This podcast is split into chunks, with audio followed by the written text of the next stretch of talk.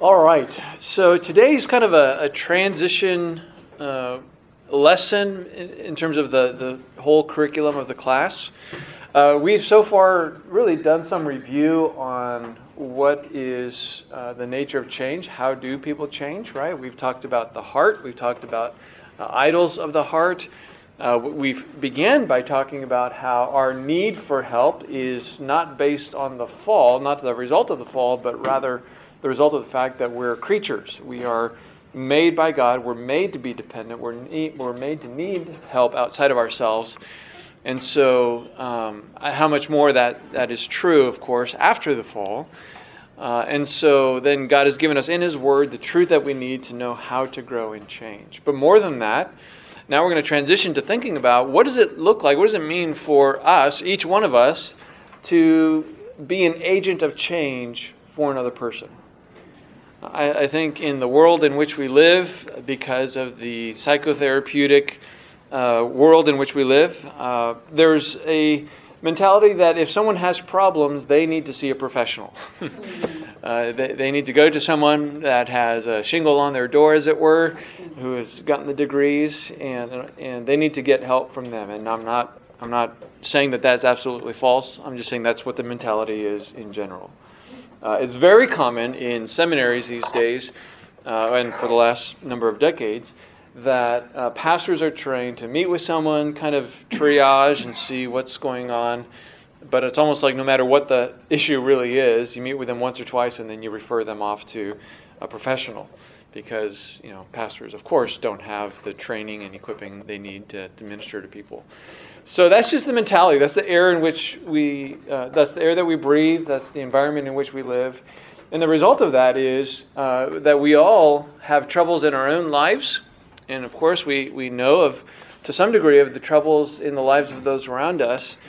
And we feel this hesitation to get involved, to, to help in some way. Sure, we, we, we pray, we're, we're glad to pray for people, and we're, you know, we express sorrow, and, and you know, we weep with those who weep and, and things like that. But, but in terms of, okay, how do we actually become an agent of change? How, we, how do we help an individual grow and change, whether it's enduring suffering and being sanctified through their suffering, or whether it's helping them overcome the sin in their life.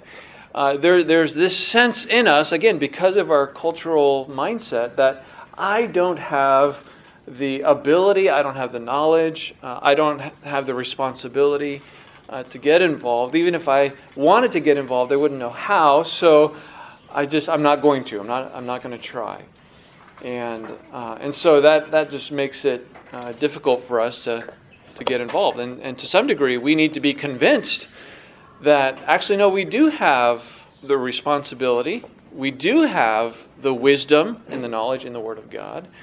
And uh, God calls us to participate in what He is doing in the lives of others. So uh, you're in this class helping people change, and I presume you're in this class because you, you have that recognition.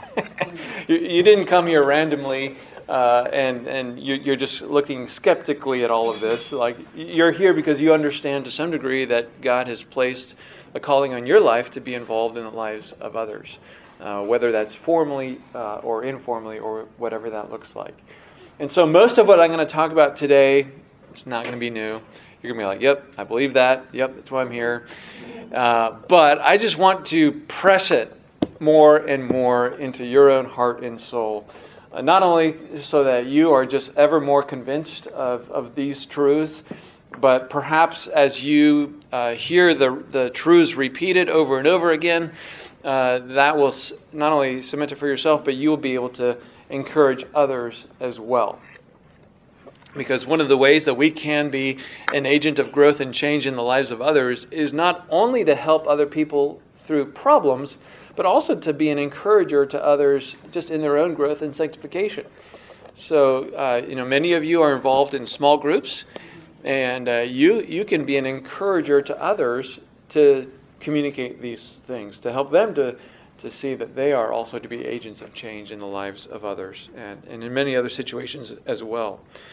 So we're going to look at a, a, bunch of passages that all uh, address the fact that we are all responsible as individual believers, regardless of what title we have, regardless of, of what training we have. We're all responsible to be agents of change in the lives of others by the power of the Spirit with the truth of the Word of God. And then I'm going to walk through, give you an overview of what the rest of the class will look like. In our very first session, I gave you those words of love, know, speak, do. I haven't mentioned them since, so it's okay if you forgot. But that's kind of uh, the outline. That is the outline for the rest of the class. We're going to spend two weeks on each of those love, know, speak, do. Uh, and so I'm going to introduce those uh, in, in terms of what, what do each of those mean and then we'll spend the rest of the next two months walking through those um, piece by piece. All right? So, if you have a Bible, uh, get ready to flip. If you have a phone, get ready to tap. Uh, we are, we are going to look at a bunch of different passages today, uh, none in depth, but all uh, in, in their main ideas. So, I want you to start by turning to 2 Corinthians chapter 5. 2 Corinthians chapter 5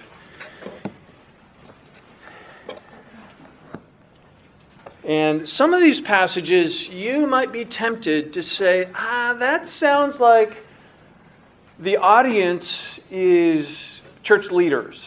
That the, the commands that are being given here, the statements that are made, refer to church leaders, to pastors, to elders, not to everybody else. And I want to encourage you to just sweep away that thought and receive the truth as for yourself, okay? Because I think a case can be made uh, for that reality. And of course, when we pile all the verses together, uh, many of them are, are clearly uh, for, for everyone. But here in 2 Corinthians chapter 5, I want to read starting uh, in verse 11, and we'll read down all the way down to verse 21.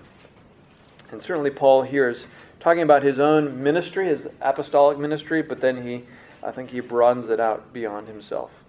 He says, Therefore, in verse 11, knowing the fear of the Lord, we persuade others, but what we are is known to God, and I hope it is known also to your conscience. We are not commending ourselves to you again, but giving you cause to boast about us, so that you will be able to answer those who boast about outward appearance and not about what is in the heart. Let me just pause there. Paul is in this letter defending his apostleship against those in the Corinthian church, or really on the outskirts of the Corinthian church, who are trying to get the Corinthians to reject Paul's leadership and instead follow the, these, uh, these other leaders. So Paul is kind of reflecting this uh, uh, fact here in defending his apostleship. For if we are beside ourselves, it is for God. Verse 13, if we are in our right mind, it is for you. For the love of Christ controls us because we have concluded this that one has died for all, therefore all have died. And he died for all, that those who live might no longer live for themselves, but for him who for their sake died and rose again. From now on, therefore, we regard no one according to the flesh. Even though we once regarded Christ according to the flesh, we regard him thus no longer. Therefore, if anyone is in, uh, in Christ, he is a new creation. The old has passed away. Behold, the new has come. All this is from God, who through Christ reconciled us to himself and gave us the ministry of reconciliation. That is, in Christ, God was reconciling the world to himself, not counting their trespasses against them and entrusting to us the message of reconciliation. And here it is, verse 20. Therefore, we are ambassadors for Christ. God making his appeal through us, we implore you, on behalf of Christ, be reconciled to God. For our sake, he made him who uh, to be sin who knew no sin, so that in him we might become the righteousness of God. Okay, again, this, this certainly sounds, and I think in a general sense, Paul is referring to his own apostolic ministry, but notice how he uses the first person plural, we, throughout this whole passage. Is not, he's not limiting it, limiting it to himself, and I don't think you can say he's limiting it to the apostles because he wasn't ministering alongside apostles. He had other ministry partners that traveled with him. When he says we, he's, he's talking to all uh, about all of those who are serving the Lord, preaching the gospel, uh, evangelizing, and, and so on. And he, in the first section, he emphasizes the gospel, verses 14 and 15, as what controls him. And the love of Christ controls him, verse 14. In other words, because of what Christ has done, he himself is constrained, he's controlled, he's compelled to, to proclaim this gospel. And, and more than that, verse, is, uh, verse 18, he says that God gave us the ministry of reconciliation. And then he defines what that ministry is in verse 20 when he says, Therefore, we are ambassadors for Christ. And I think that statement, for sure, we can apply to uh, ourselves, all who have trusted in Christ, all who have been reconciled to God. Uh, you and I have been made ambassadors for Christ. What does it mean to be an ambassador? Any ideas? We're not of this world. We're- Okay. We're, we're here temporarily, Okay. representing to do the work of uh, Christ. Yep. Yeah, Michael here said we're, we're representative. Yeah. I, I kind of have a question. Is this saying that all Christians would have that gift of reconciliation? It seemed to say that as, as we read it. Is Yeah. Yeah, I don't know that it, it, we would call it a gift, but we've received the the uh, we've been reconciled to God, right? And then we have the opportunity to, in proclaiming the gospel. Uh, whether or not we're gifted in evangelism, we have the opportunity to uh, proclaim the gospel to others. Yeah, yeah. Very good. Yeah, we we when people look at us, we represent Christ. It's not just about that. That's actually an important point because it's not just about what you say, it's also just your whole being. And when an ambassador is sent from the United States to another country, uh, they don't work nine to five. They don't, uh, uh, you know, clock in, clock out, uh, go, you know, about their evening, and and as they're going about their evening, they are no longer an ambassador. If you're an ambassador for the United States and you go to uh, a local restaurant and you do something that is, you know, um, newsworthy, shall we say, noteworthy, uh, the world over knows this is an ambassador of the United States and look what they've done. So, and that ambassador can't say, well, I wasn't on the clock. No, it's their whole being, their whole life, their their demeanor, their inter- interactions, their the way that they entertain uh, themselves. You know, the, the parties that they go to, everything about life, they are serving in, as an ambassador. And, and I think that's obviously true about us as well. That uh, being an ambassador for Christ is not just what you do when you decide to uh, engage in formal ministry of you know come and serve at the church or you go on the street to evangelize or you go on a mission trip or something like that. Yes you you are serving as an ambassador when you do those things. But you and I are ambassadors for Christ in all of life. So many of you will be having uh, meals with family and friends uh, today or tomorrow this week. Some of those individuals won't be believers. And you know that uh, the way that you engage with them and with everybody around, whoever's at those gatherings, you are representing Christ to those unbelievers and to the believers as well, but especially to the unbelievers. Uh, many of you, or at least some of you, are involved in online social media. Is there offline social media? You're involved in social media Facebook, Instagram, whatever. The things that you post, uh, the things that you say, the things that you share, um, you are representing Christ to all of those friends, followers, disciples, you know, whatever it is.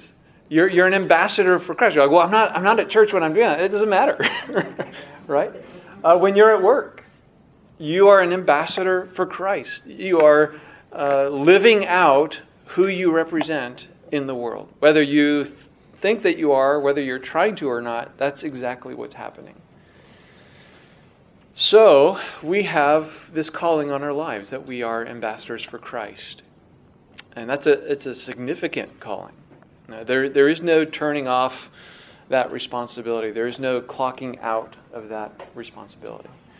Uh, God has called us to be an ambassador for Christ. And, and specifically, what kind of an ambassador? It's an ambassador who proclaims the ministry, or, the, or rather the message of reconciliation. The end of verse 19 there says, He's entrusted us with the message of reconciliation. Now you can you can really narrowly identify the message of reconciliation as the gospel, and and that message comes to those who uh, need to be reconciled to God. But notice how he says there at the end of verse 20, we implore you on behalf of Christ be reconciled to God. I would submit to you that believers need the gospel just as much as unbelievers do. In the many conversations that I have with people, especially counseling conversations, the, the gospel is uh, among the most significant truths that people need to be reminded of, that I need to be reminded of. Uh, because uh, we often forget about the forgiveness that we have received, and so we battle with guilt and shame. Uh, we often forget the love that Christ has bestowed on us, despite the fact that we are his enemies. And so we struggle to love others the way that we have been loved. Uh, we forget that Christ is risen from the dead, and that means that there is no more fear of death, and we are granted eternal life. And so we get so bogged down with the things of this world and the troubles, uh, and we can't see life from the eternal perspective that the gospel would otherwise give to us. We need the gospel, and there's so many more aspects that, that we need to be reminded of. And so when we are with unbelievers, we can give the message of reconciliation because they are separated from God. They need to be reconciled to God. But even believers need that message of reconciliation because they need to have the gospel pressed in and applied to their life. Brian, you were going to keep kind of. Yeah, I'm listening to you and you're sort of answering. Okay. But that verse, you know, that we are ambassadors for Christ, as though God were pleading through us, would implore you on Christ's behalf be reconciled to God. When I first read that a while back, um, I'm thinking that you know we're not. It comes across as coercive. We're like we're trying to coerce. Like it's so important that you come to know Christ, which is true. But at the same time, we cannot coerce someone to come to know Christ. Right. If unless God is calling that person to Himself, no matter what we say or do, Right. that person's not going to come to Christ. Right. We do not know if that person. We're setting it on the table that it's very important that you come to know Christ. Mhm. Maybe God at some point will call that person, or maybe he's in the book of life. God is using us just to present the Mhm. gospel. So you answered the other part of the question where you said we're, it's, it's a calling Mm-hmm.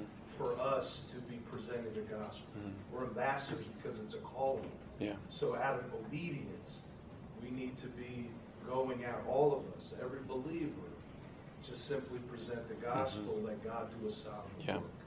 Yeah, the only thing I would I would respond to that is uh, yes, we present the gospel, and yes, we can't coerce, but there there is something between presenting and coercing, and that imploring, that's commanding. To implore is different than coerce. Right, imploring is pleading. It's it's not just saying, "Hey, here's some information, give or take, give it or take it." Uh, it's saying, "You are separated from God, and you're going to spend eternity in hell if you don't believe. Believe in Christ." Right at the end of Acts, as Paul's sermon in uh, Acts 17 uh, on Mars Hill, he said, "God is commanding all people everywhere to repent." And so, obviously, with love and compassion and grace, and, and it's going to sound different depending on whether you're behind a, a pulpit or whether you're in a personal conversation. But there is this, the, the, an imperative, there is a, a pleading with people to believe. And, and then for believers who have already trusted in Christ but you know, are not, are not uh, actively believing in Christ and so they're struggling in some way, uh, th- there is a loving uh, compulsion to say, believe in what Christ has done for you. Rest in the forgiveness that you have. Remember how Christ is, you know, whatever the, the need is, uh, we, we have to be more than just presenting information. Uh, we, we are uh, pleading with others to believe. All right, any, any other thoughts on this particular passage, 2 Corinthians 5? So we are ambassadors for Christ, right? That, that is our calling. So as soon as you walk out the door uh, from the church, uh, you have not stopped being an ambassador. You are an ambassador for Christ. When you go to a restaurant after church, you are an ambassador for Christ. You know, if, if people see that you're wearing a cross or they somehow discern that you are a, a Christian, um, you know, because maybe you, you wear nicer clothes on a Sunday afternoon uh, at a restaurant, and you know most people don't do that when they've just been at home lounging around. Uh, you're representing Christ. Confession. That's why I don't want to put like a fish or a cross or anything on my car. I don't need more pressure than I already have. No, anyway, we are representing Christ uh, all the time in life. And so, in our personal interactions, uh, when you're just fellowshipping, talking with people before after class, before after the service, in the coffee shop when you get together with a, a girlfriend or a guy friend, or you, know, you just go out to lunch with someone, or whatever you do, uh, you're representing Christ. And those are moments where, when, when the need arises, and obviously it's not always a, a pertinent opportunity, but when the need arises, it's our responsibility to speak uh, the truth and to um, give the message of reconciliation, whatever is needed in that moment. All right, let's turn over. Uh, these are not in any particular logical order. These are just, I'm just wanting to pound these uh, into your mind. Uh, Ephesians 4. Ephesians 4.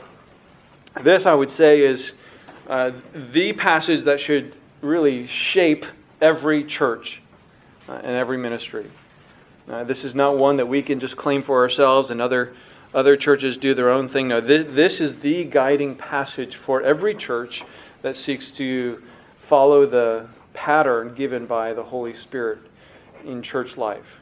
Starting in verse 11 of Ephesians 4, it says, And he gave the apostles, the prophets, the evangelists, the shepherds, and teachers to equip the saints for the work of ministry for building up the body of Christ, until we all attain to the unity of the faith and of the knowledge of the Son of God, to mature manhood, to the measure of the stature of the fullness of Christ, so that we may no longer be children tossed to and fro by the waves and carried about by every wind of doctrine, by human cunning, by craftiness and deceitful schemes. Rather, speaking the truth in love, we are to grow up in every way into Him who is the head, into Christ from whom the whole body, joined and held together by every joint with which it is equipped, when each part is working properly, makes the body grow so that it builds itself up in love.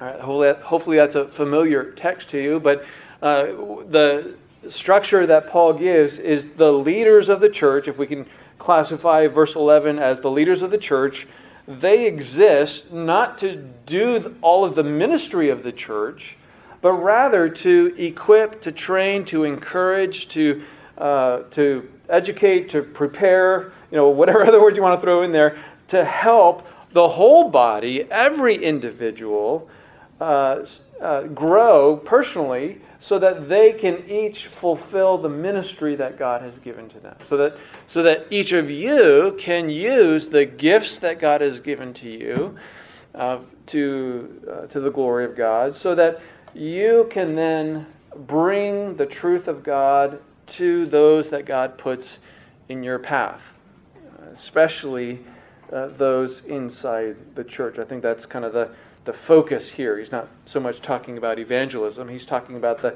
the body of Christ within itself, which is uh, what he refers to there in 15 and 16. So, the saints, verse 12, the saints, which is all of us, leaders and non leaders, the saints are to do the work of ministry. What is the work of ministry? Well, I think the only definition of that is verse 15 speaking the truth in love. The, the work of ministry, at least as described in this particular passage, is that each one of us minister the truth of God according to the need that those around us have.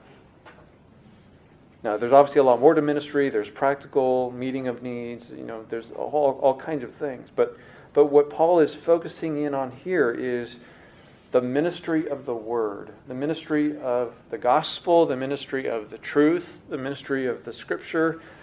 That is uh, what is passed from one to another, and that is done by everybody, not just the pastors, not just the leaders that's done by everyone. And, and he's, he means that. That's what he means when he says in verse 16 when each part is working properly, makes the body grows, that it builds itself up in love. The this analogy of, of the body here is just such a, a perfect analogy. Of course, the Lord came up with it. Uh, that's why it's in the scripture. And, but it just represents how the body grows. Um, if um, if it was the responsibility of the elders for the pastors alone to do the work of ministry, I'll come back to you, then uh, the body would be very disfigured, uh, the body of Christ, because there's, you know, rel- relative to the whole, there's very few leaders in any church. Doesn't matter how big the church is, there's always going to be a small fraction who are the elders, the overseers, the shepherds. And if they were solely responsible to shepherd the flock, to teach, to counsel, to encourage, to comfort, you know, all of the different things that are that are called uh, for all of us to do, uh, we, we, we just don't have the time to do that. You know, we, we don't have the capacity to do that. And so, in the wisdom of God, He's placed us all and He's made us one body. And we each have a unique and distinct role that looks different than the person next to us. You know, so often people feel like, well, I just I don't have a purpose in the church. I don't really have the gifts to serve in the ways that others do. I you know, I don't know people, I, you know, I don't know the scripture as much as others. You know, there's all these excuses as to why I can't serve the way that person serves, or the way the pastor serves, or the way my friend serves, whatever it is, whatever comparison is being made. Well, the reality is we are each able to serve according to how God has shaped us and within the context of the relationships that God has put in our life. And beyond that, none of us is stuck, you know, in, in, in one place. We're all to be growing.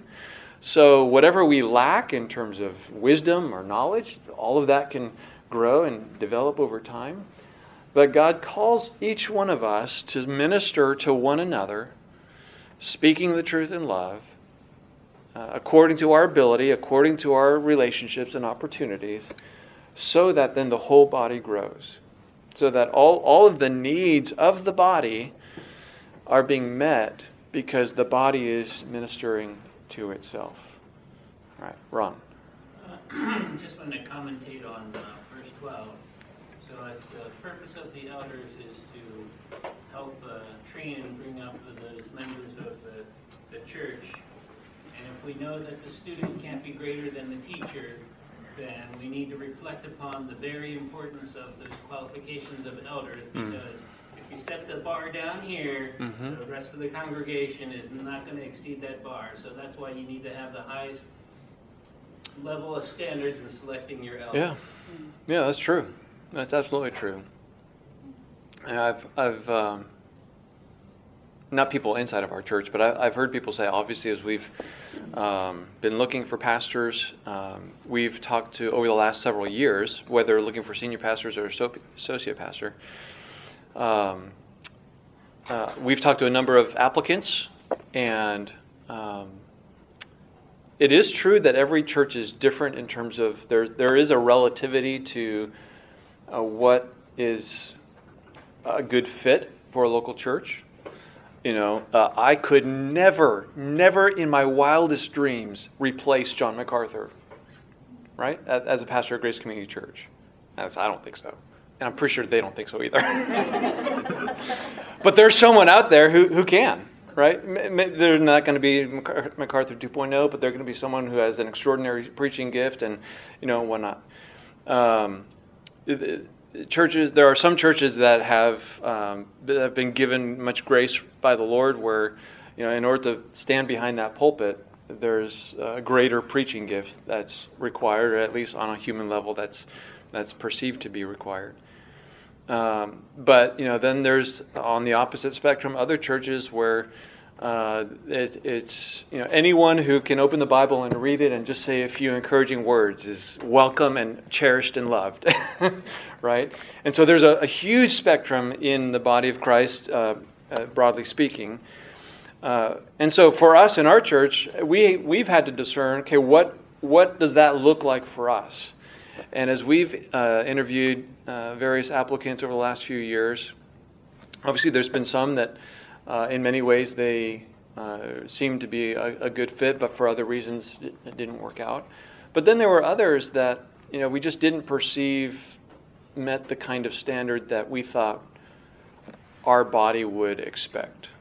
Uh, because of the teaching that Tom had established, the standard that Tom had set, uh, of just such uh, clear, uh, theologically um, precise, um, you know, biblically in terms of chapter and verse, um, specific uh, teaching and thinking and speaking. and so when, when you know we've asked uh, applicants um, as part of the process, hey, explain and defend this doctrine, like the doctrine of justification, or, or what would you say to someone who believes in speaking in tongues, or how would you defend the doctrine of creation? Just to hear how they, how they think, how they speak. And, and so when, when a guy just can't even take you to a passage of scripture to defend what he believes, we're like, ah, we don't think that's going to be a good fit. Now, they might be a good fit somewhere else, but not here why am I talking about this? Um, Sorry to get you off. No, it's fine. but so, uh, so I say all that in, resp- in, response to your statement that yes, there needs to be a high standard uh, that's biblical first and foremost, which of course is more character based than skill based. Um, but we need to uphold that standard and, and seek to even grow in that standard, right? Uh, so that uh, be, just as much as the individual person in the proverbial pew uh, is growing, so should the le- leaders be growing. And, um, and we need to uphold a, a, good standard so that we continue to grow in Christ. All right, let me get off of that.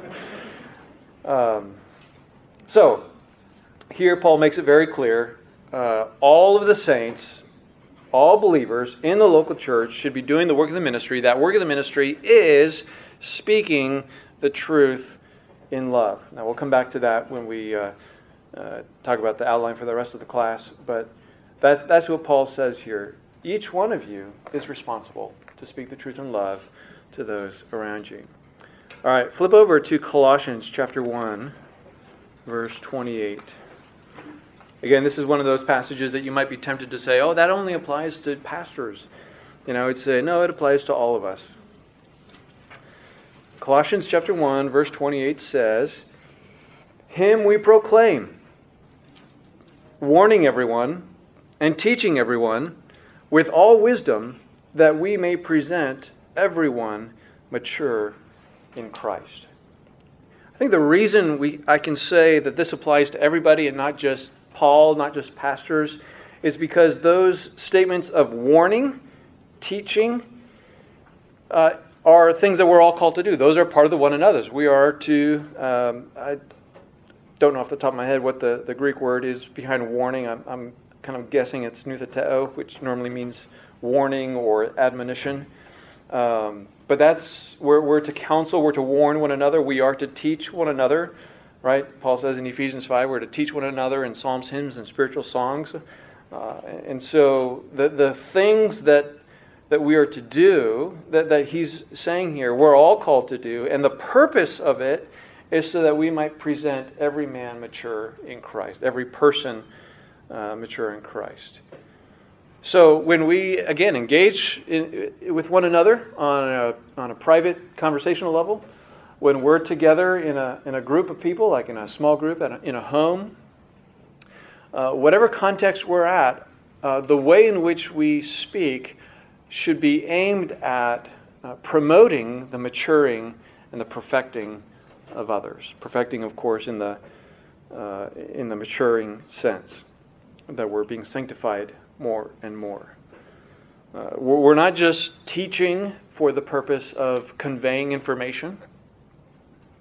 You know, when uh, many of you who, who teach our children in Sunday school or Adventure Club, when, when you're teaching kids, you're not just passing information like it's a geography lesson. Uh, you're teaching them truth with the prayer that the Spirit will implant it in their soul and cause them to believe in Christ, and as uh, as they believe in Christ, that they would then grow in Christ.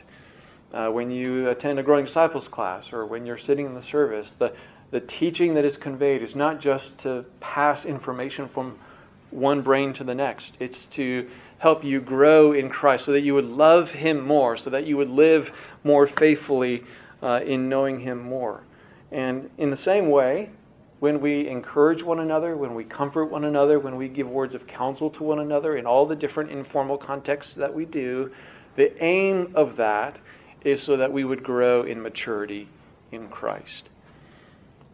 Now, in that informal context, we're not often thinking about the, you know, where is someone at in the moment and, you know, how can they grow, to, you know, to the next level, if you will. I don't think that's uh, you can talk about sanctification in terms of levels, but uh, how, how, can they grow, you know, more and more? Because we're not we're not necessarily seeing the bigger picture unless you have a long-term relationship with someone, which we often do in the life of the church. And so, um, whether we have just a, an isolated conversation where we're encouraging growth in someone, or whether we have repeated over the course of time interaction uh, formal or informal, just relating to one another. Uh, we ought to be seeking maturity uh, and growth in Christ in others. All right, Galatians chapter 6. Again, I'm just trying to press press in these ideas because they're all over the place. Galatians chapter 6. Brothers, verse 1. If anyone is caught in any transgression, you who are spiritual should restore him in a spirit of gentleness. Keep watch on yourself, lest you too be tempted. Bear one another's burdens, and so fulfill the law of Christ. Okay, now he says, if anyone is caught in any transgression, that doesn't mean uh, that uh, they've been found out, that, uh, ha, I, I, caught you, you know, uh, doing something wrong. I caught you red handed. That means that's the idea of being trapped in a net. So someone is stuck. Someone, someone comes to you and they say, Man, I'm really struggling with pornography. I'm really struggling with anxiety. I'm really struggling with depression. I'm really struggling with whatever, with anger, whatever it is. That's someone who is, is stuck. They, they, have been experiencing this, this battle and they, they haven't been able to get themselves out of it. That's someone who's caught in any transgression. He says, You who are spiritual. And the temptation is to say, Well, I'm not that spiritual. I'm going to let somebody more spiritual minister to that person.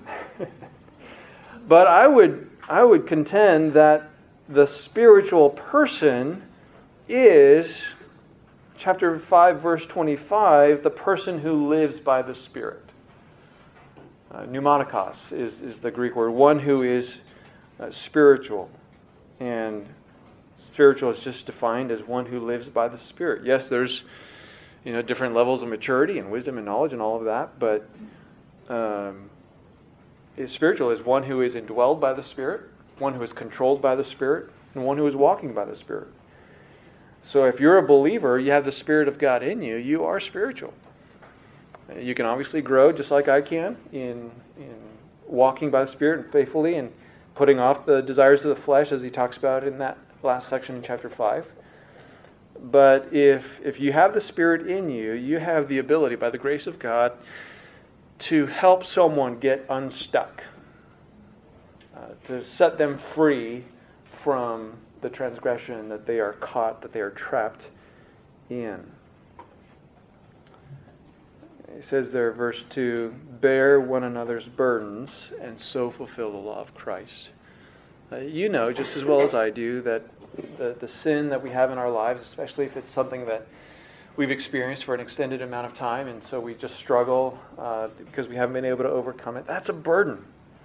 Uh, that's a burden that weighs down the soul, that makes it so difficult to have joy and peace and freedom in life.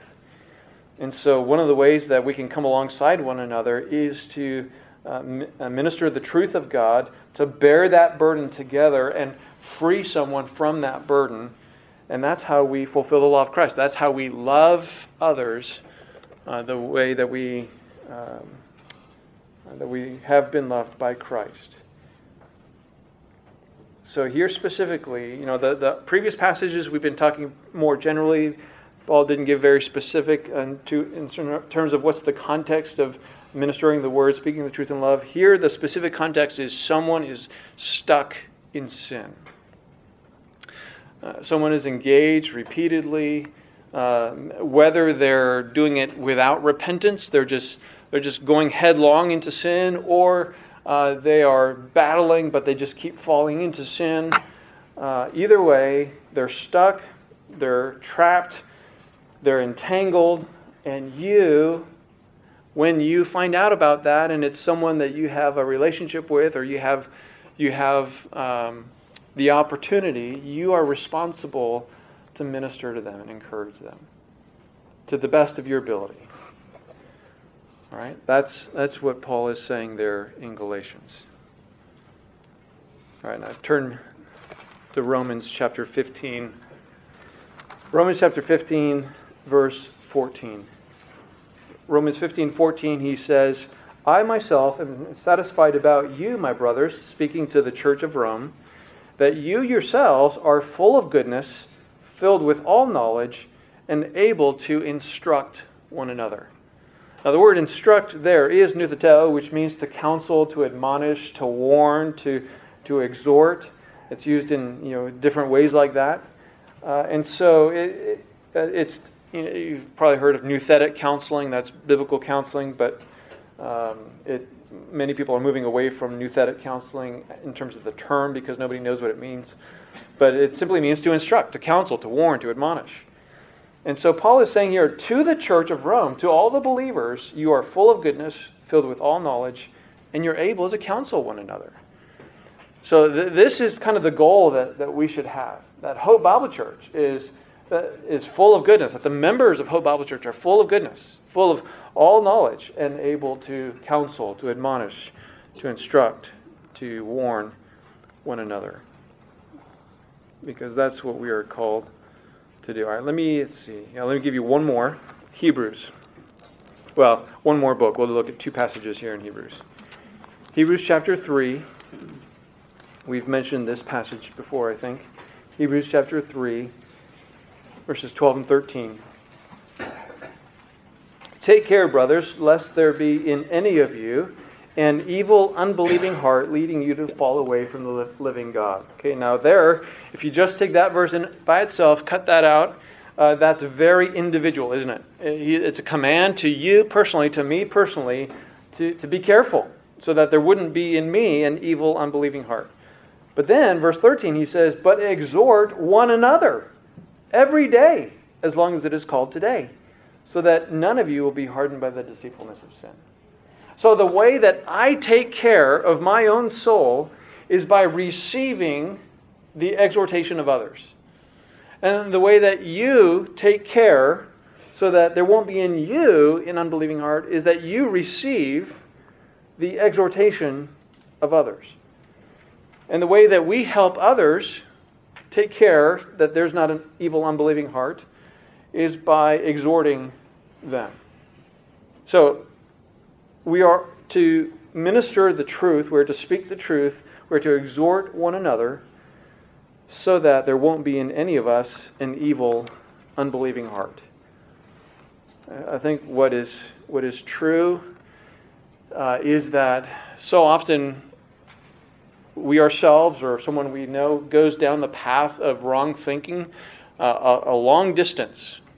You know, if, if the path of right thinking is a straight line, uh, they've slowly veered off and they've just gone more and more uh, on the wrong direction. And it's not until they're way out in no man's land that they finally seek help.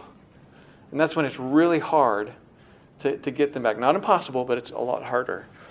Paul is saying, no, keep one another on that straight path by exhorting each other uh, day in and day out, reminding each other of the truth. And then flip over, over to chapter 10. Another familiar passage. Chapter 10, verse 24. Let us consider how to stir up one another to love and good works, not neglecting to meet together as some as is the habit of some, but encouraging one another, and all the more as you see the day drawing near. So, you know, typically we would think of this in more general terms, uh, just general encouragement. Uh, but in, the context of a sin cursed world where we all battle sin in our lives or we all suffer in life, we are to be speaking the truth in love. We are to stir one another up to love and good works. We're to be encouraging each other, and, and we have to do that by being together, coming together on a regular basis so that the, the truth of the Word of God is filling our minds and hearts, and we're being uh, kept close to the truth. All right, I'll, I have one more, but I'll stop there because I'm almost completely out of time here. Any particular thoughts or uh, or comments about any of that? Do you get the picture? Do you feel that responsibility? Yeah, Alan. Are you going to give us a reference, or are you going to address it next week? The next passage? Well, I'll give it to you. It's 1 Thessalonians 5, 1 uh, Thessalonians 5, 14 and 15, where basically he says, Admonish the unruly, uh, help the weak, be patient with all. And again, that's uh, that's for all of us, uh, that we're all to admonish the, the unruly. Uh, we're to be helping those who are weak. We're to be patient with everyone. So there, I covered it. Thank you. that was easy. all right. Let me quickly walk through this love, know, speak, do, just to give you a preview of where we're headed. And it's nothing revolutionary. It's nothing that you're like, wow, you know, that's so helpful. It's just very simple truths, really taking some of the things we've already talked about today and just putting them in some kind of a, a formulaic way. So the first, lo- the first one that we're going to address, love, starting next week, uh, is love. And what this refers to is the fact that as the people of God, we are to be in relationship with one another that when we think of ourselves as an agent of change in the lives of others, we should not think of ourselves in any sense that is clinical or sterile or um, at arm's length. Uh, when we think about um, getting involved in someone's life, it's, it's a relationship that we're hopefully already in. Uh, and if not already in, that, that we're wanting uh, t- to build. And you don't have to turn there, but um, one passage that uh, that I think is helpful here is Ephesians chapter five, uh, verses one and two, where he says, "Therefore, be imitators of God as beloved children, and walk in love, as Christ loved us, and gave Himself up for us as a fragrant offering and sacrifice." To God.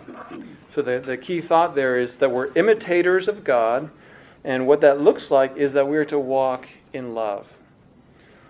Well, love, biblically, is, is not an emotion. Uh, it, it's, it's how we engage with one another in relationship. It's how we pursue each other. That we give of ourselves sacrificially for the benefit of another person. Right? That we're actually involved in each other's lives. Just like Christ uh, gave up his throne in heaven, came to be born as a person as, as I should say, as a, as a human. And he, he came into this world. He cultivated a relationship with us in that sense. Uh, this kind of bleeds over into the know uh, in terms of uh, understanding uh, a person, knowing them well. But, but love is I am going to give of myself. I'm going to, I'm going to convey myself to you. I'm going to embrace you as a person, not as a project. I'm going to love you because you are my brother, you are my sister. I want to be involved in your life. I want to know you. I want to care for you as God allows. All right? So it's not a clinical relationship. Even in a formal sense, you know, when we do biblical counseling formally, somebody submits an intake form and we meet in an office and we give homework assignments and here's let me write out the homework sheet and let me give that to you and you know there's a whole lot of formality to it even that is not clinical uh, in, in the clinical world, in the psychotherapeutic world, there's ethics where no, you can't have a relationship. You should not have a relationship with this person. You shouldn't share your life with them. That's not what we're to be doing. We are to be having a relationship of love with people. We ought to love them because we are brothers and sisters in Christ. We are image bearers uh, of God. So we'll spend a couple weeks uh, considering that. Then is know, love, know. And know refers to just kind of delving into the love aspect of, of knowing a person.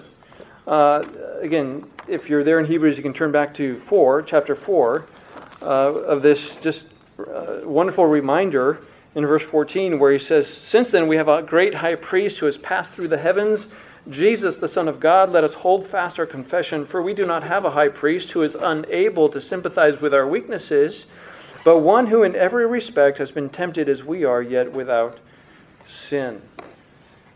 We have a high priest who knows us. And he, the reason he knows us is because he came into our world. He experienced life on, this earth. He got his feet dirty, if you will. Uh, he knew us. He, he experienced uh, all of the temptations and difficulties of, of a fallen world. And so he understands us. And on the basis of that, he is then able to minister to us. He is able to sympathize with us. Uh, and in a similar way, we, when we are wanting to be an agent of change in someone's life, we need to, we need to know them to the degree that we can.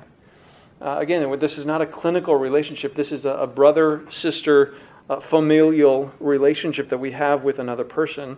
And so we, we want to know them. We want to know how God has shaped them. We want to understand, to the degree that we can, the suffering that they've experienced, the, the way that their life has been shaped. Proverbs 18:13 says, "He who gives an answer before he hears, it's a folly and shame to him." And how often, when someone you know shares us shares some struggle with us, how often do we just well, let me give you my opinion on that. Let me give you some advice. And maybe that advice is helpful, but often uh, we speak too quickly, where we need to slow down, we need to listen, we need to ask questions, we need, just need to grieve with them, maybe. Uh, we just need to say, I'm so sorry. Uh, I'm so sorry that you're going through this. I'm, I'm so sorry that you're struggling with this. Uh, please tell me, let me ask you some questions because I really want to understand the bigger picture, or I want to understand the background, whatever it is that we need to learn so that we can know the person well uh, before we get into speaking. And that's where 1 Thessalonians 5.14 comes in, is understanding what, what is going on in the heart of this person. Are they, uh, using that, the term in 1 Thessalonians 5.14, are they an unruly person? Right? Are they just unrepentant in their sin? you know maybe they've they've been found out and you know you have the opportunity to confront them. Are they unruly? Well you need to admonish them. You need to be clear and direct and explicit. Brother sister you need to repent. This is sin. This is wrong. You're being destructive in your life and your family whatever it is or are they weak and do you need to come alongside and kind of hold up their arms if, if you will or, or just minister truth of comfort and, and grace and help to them so you can only know how to respond by knowing the person, knowing, understanding their disposition, and knowing what they need. So we have to know them well. And then, based on what we learn and how we come to know and understand them and their situation, that's when we speak. We open our mouths and something has to come out. And what comes out? What should come out? Truth. Truth from God's Word. Ephesians 4 we are to speak the truth in love. Uh, at the end of that chapter, as Paul has moved on to uh, how, to, how does a person grow and change, you know, that put off, renew the mind, put on process that we've talked about in the past, he says in verse 29 Let no corrupting talk come out of your mouths, but only such as is good for building up, as fits the occasion, that it may give grace to those who hear. So we need to be thoughtful when it comes time to speak of not just what what do they need to hear, what truth do they need to hear, but how can I communicate it in a way that's upbuilding, that's lifting them up, that's uh, helpful to them, that conveys grace to them, as opposed to tearing them down. You know, corrupting refers to destructive, tearing down, as opposed to building up. You know, we need to ask ourselves as, as we get to know a person and their situation what is the truth that they are being blind to, or that they are forgetting, or that they don't know because they've not been taught, they've not been discipled? What is the truth that they need? And how can I convey that in a way that is helpful to them? Because you can you can be speaking to someone who is a new believer, uh, who needs to understand, you know, the the mercy of Christ, but they just they lack the biblical understanding that you have to be more um, extended in how you explain to them how Christ has been merciful toward them beyond the basic gospel message that they believe to come to Christ. Or you could talk to a very mature believer who is struggling with the mercy of Christ because maybe guilt and shame in their life. And you just talk to them in a different way because they have more biblical categories, they have more biblical passages that, that they're familiar with. So the way that we speak has to be based on our knowledge and understanding of the person, but the content of what we speak has to be based on the truth of the Word of God. It doesn't mean that we don't just give practical advice that you know you can't give chapter and verse to. You can always do that, but we always have to make a distinction between practical advice, uh, advice and divine truth. All right, and then the last one, do. So love, know, speak, and then do. And this just refers to the fact that we are not to be hearers of the word, but doers also, right? James 1:22. It's not enough to just tell someone what they need to hear, uh, to give them encouragement or or admonition or just convey uh, truth to them. Uh, change happens when someone puts the truth into practice. In fact, um, the last passage I'll have you turn to, uh, that might have been a lie. Um, second to last, the penultimate passage I'm going to have you turn to is Matthew chapter 7.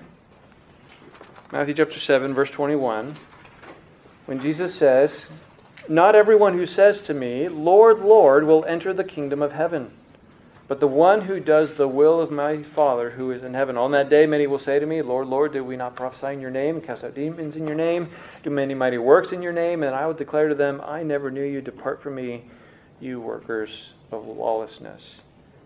So here are a group of people that will come before the Lord one day, and they will think that they have earned the right to enter into God's presence. And Jesus says, in effect, here, they did not do the will of my Father. So it's not enough to know that there is a man named Jesus who died on the cross and you know, who has power over demons and know, all of the things that these individuals would certainly affirm theologically. Uh, you have to do the will of your Father who's in heaven. So you have to take the truth, not just believe it, but then live it out. I was uh, ministering to someone recently who uh, uh, needed to hear some uh, truth that, that was comforting and encouraging and helpful. And, and we were working through various passages in Scripture of, of things that they needed to believe, which they already knew, but just reminding them of. And, and what they kept saying was, yes, but, yes, but, yes, but. And I was saying, no, there, there is no but. there is no if, ands, or buts about it. Uh, there is just the truth, and you need to embrace it and then put it into practice into your life. Press it into your mind. let it resonate in your heart uh, throughout each day so that it becomes fixed and becomes what controls your thinking. Uh, and then your response to the challenges of life is then based on that truth. We have to do the will of God. And Jesus says there in verse 24, therefore, who, uh, everyone who hears these words of mine and does them will be like a wise man who built his house on the rock. The rain fell, the floods came, the winds blew and beat on that house, but it did not fall because it had been founded on the rock. So, as we are seeking to uh, minister to someone, to be an agent of change in their life, uh, there's that necessary component of speaking, but then also helping them and walking alongside them to help them put that t- truth into practice. I think so often, you know, the problem with accountability partners uh, is just how we practice that. Uh, we, we think of accountability as, hey, don't sin this week. And then we go to the end of the week, hey, did you sin this week? You know, and, and that's it. We have to have engagement in life so that we can walk together and help them put things into practice that will put up barriers or whatever is needed to help someone overcome sin uh, or endure suffering. So we'll, we'll talk about what, what does that look like to implement truth in someone's life, not just convey the truth. All right, the last, truthfully, the very last passage I'll have you turn to is John chapter 3. Just to wrap all of this together. I've already made a statement uh, in this regard. But what are we doing? What, what are we called to do here? John chapter 13. Did I say 3? John chapter 13. John chapter 13. This is the upper room as Jesus is preparing his disciples for his departure. He says in verse 34, John 13, 34, A new commandment I give to you, that you love one another, just as I have loved you you also are to love one another. By this, all people will know that you are my disciples if you have love for one another. That's all we're seeking to do. Uh, it's, it's really as simple as that. We're seeking to fulfill that second commandment, that second great commandment you shall love your neighbor as yourself. But not just in the way that we would love anybody in the world or show kindness to uh, you know, a neighbor or somebody in the community who's in distress and we help them out in some quick way. We are to so love one another within the body of Christ uh, in the way that we imitate the Lord Jesus Christ, who came into our world and met our needs, and who walks alongside us through his Spirit, and who's provided us his word. And in, in a similar way, obviously in a much lesser way, we have the opportunity to get into the lives of others, to speak the truth, and, and to live, um, live out the truth together to see people grow and change. That's not easy. That's why Ephesians 5 1 and 2, it's sacrifice. and, and, a sacrifice is not like, oh, I'm just going to give up my you know, uh, daily Starbucks, you know, so I can give money to poverty. No, I have to, I have to give up a lot. It requires time. It requires energy. It, requ- it may require resources, but a lot of it is time and energy. You know, where we might say, oh, I just, I don't want to answer the phone right now. You know? Um, but to love someone as Christ has loved us is to give of ourselves for the good of another. Not because we have the power to change them, but because God has called us to, uh, to be used by Him to speak the truth in love and to minister to another. Yeah. Mr. David Mora. Pastor David Mora, I should say. No, I, I think you bring up some really interesting points, especially regarding the change, because I was reading, I'm going through a book, Gospel Treason by Brad Bigney, mm-hmm. and the book he talks about people who have gotten themselves involved, you know, he gives a context of marital situations where, this, where the sins are so deep that it seems almost impossible to get out. And he says in his book, he says, just as you've gotten yourself involved or entangled in particular sins, it's going to, it's going to take a lot of repentance to get you back out. Mm-hmm. Mm-hmm. So you can't just expect Christianity to be like some kind of microwave where you expect yeah. change in your husband and your wife.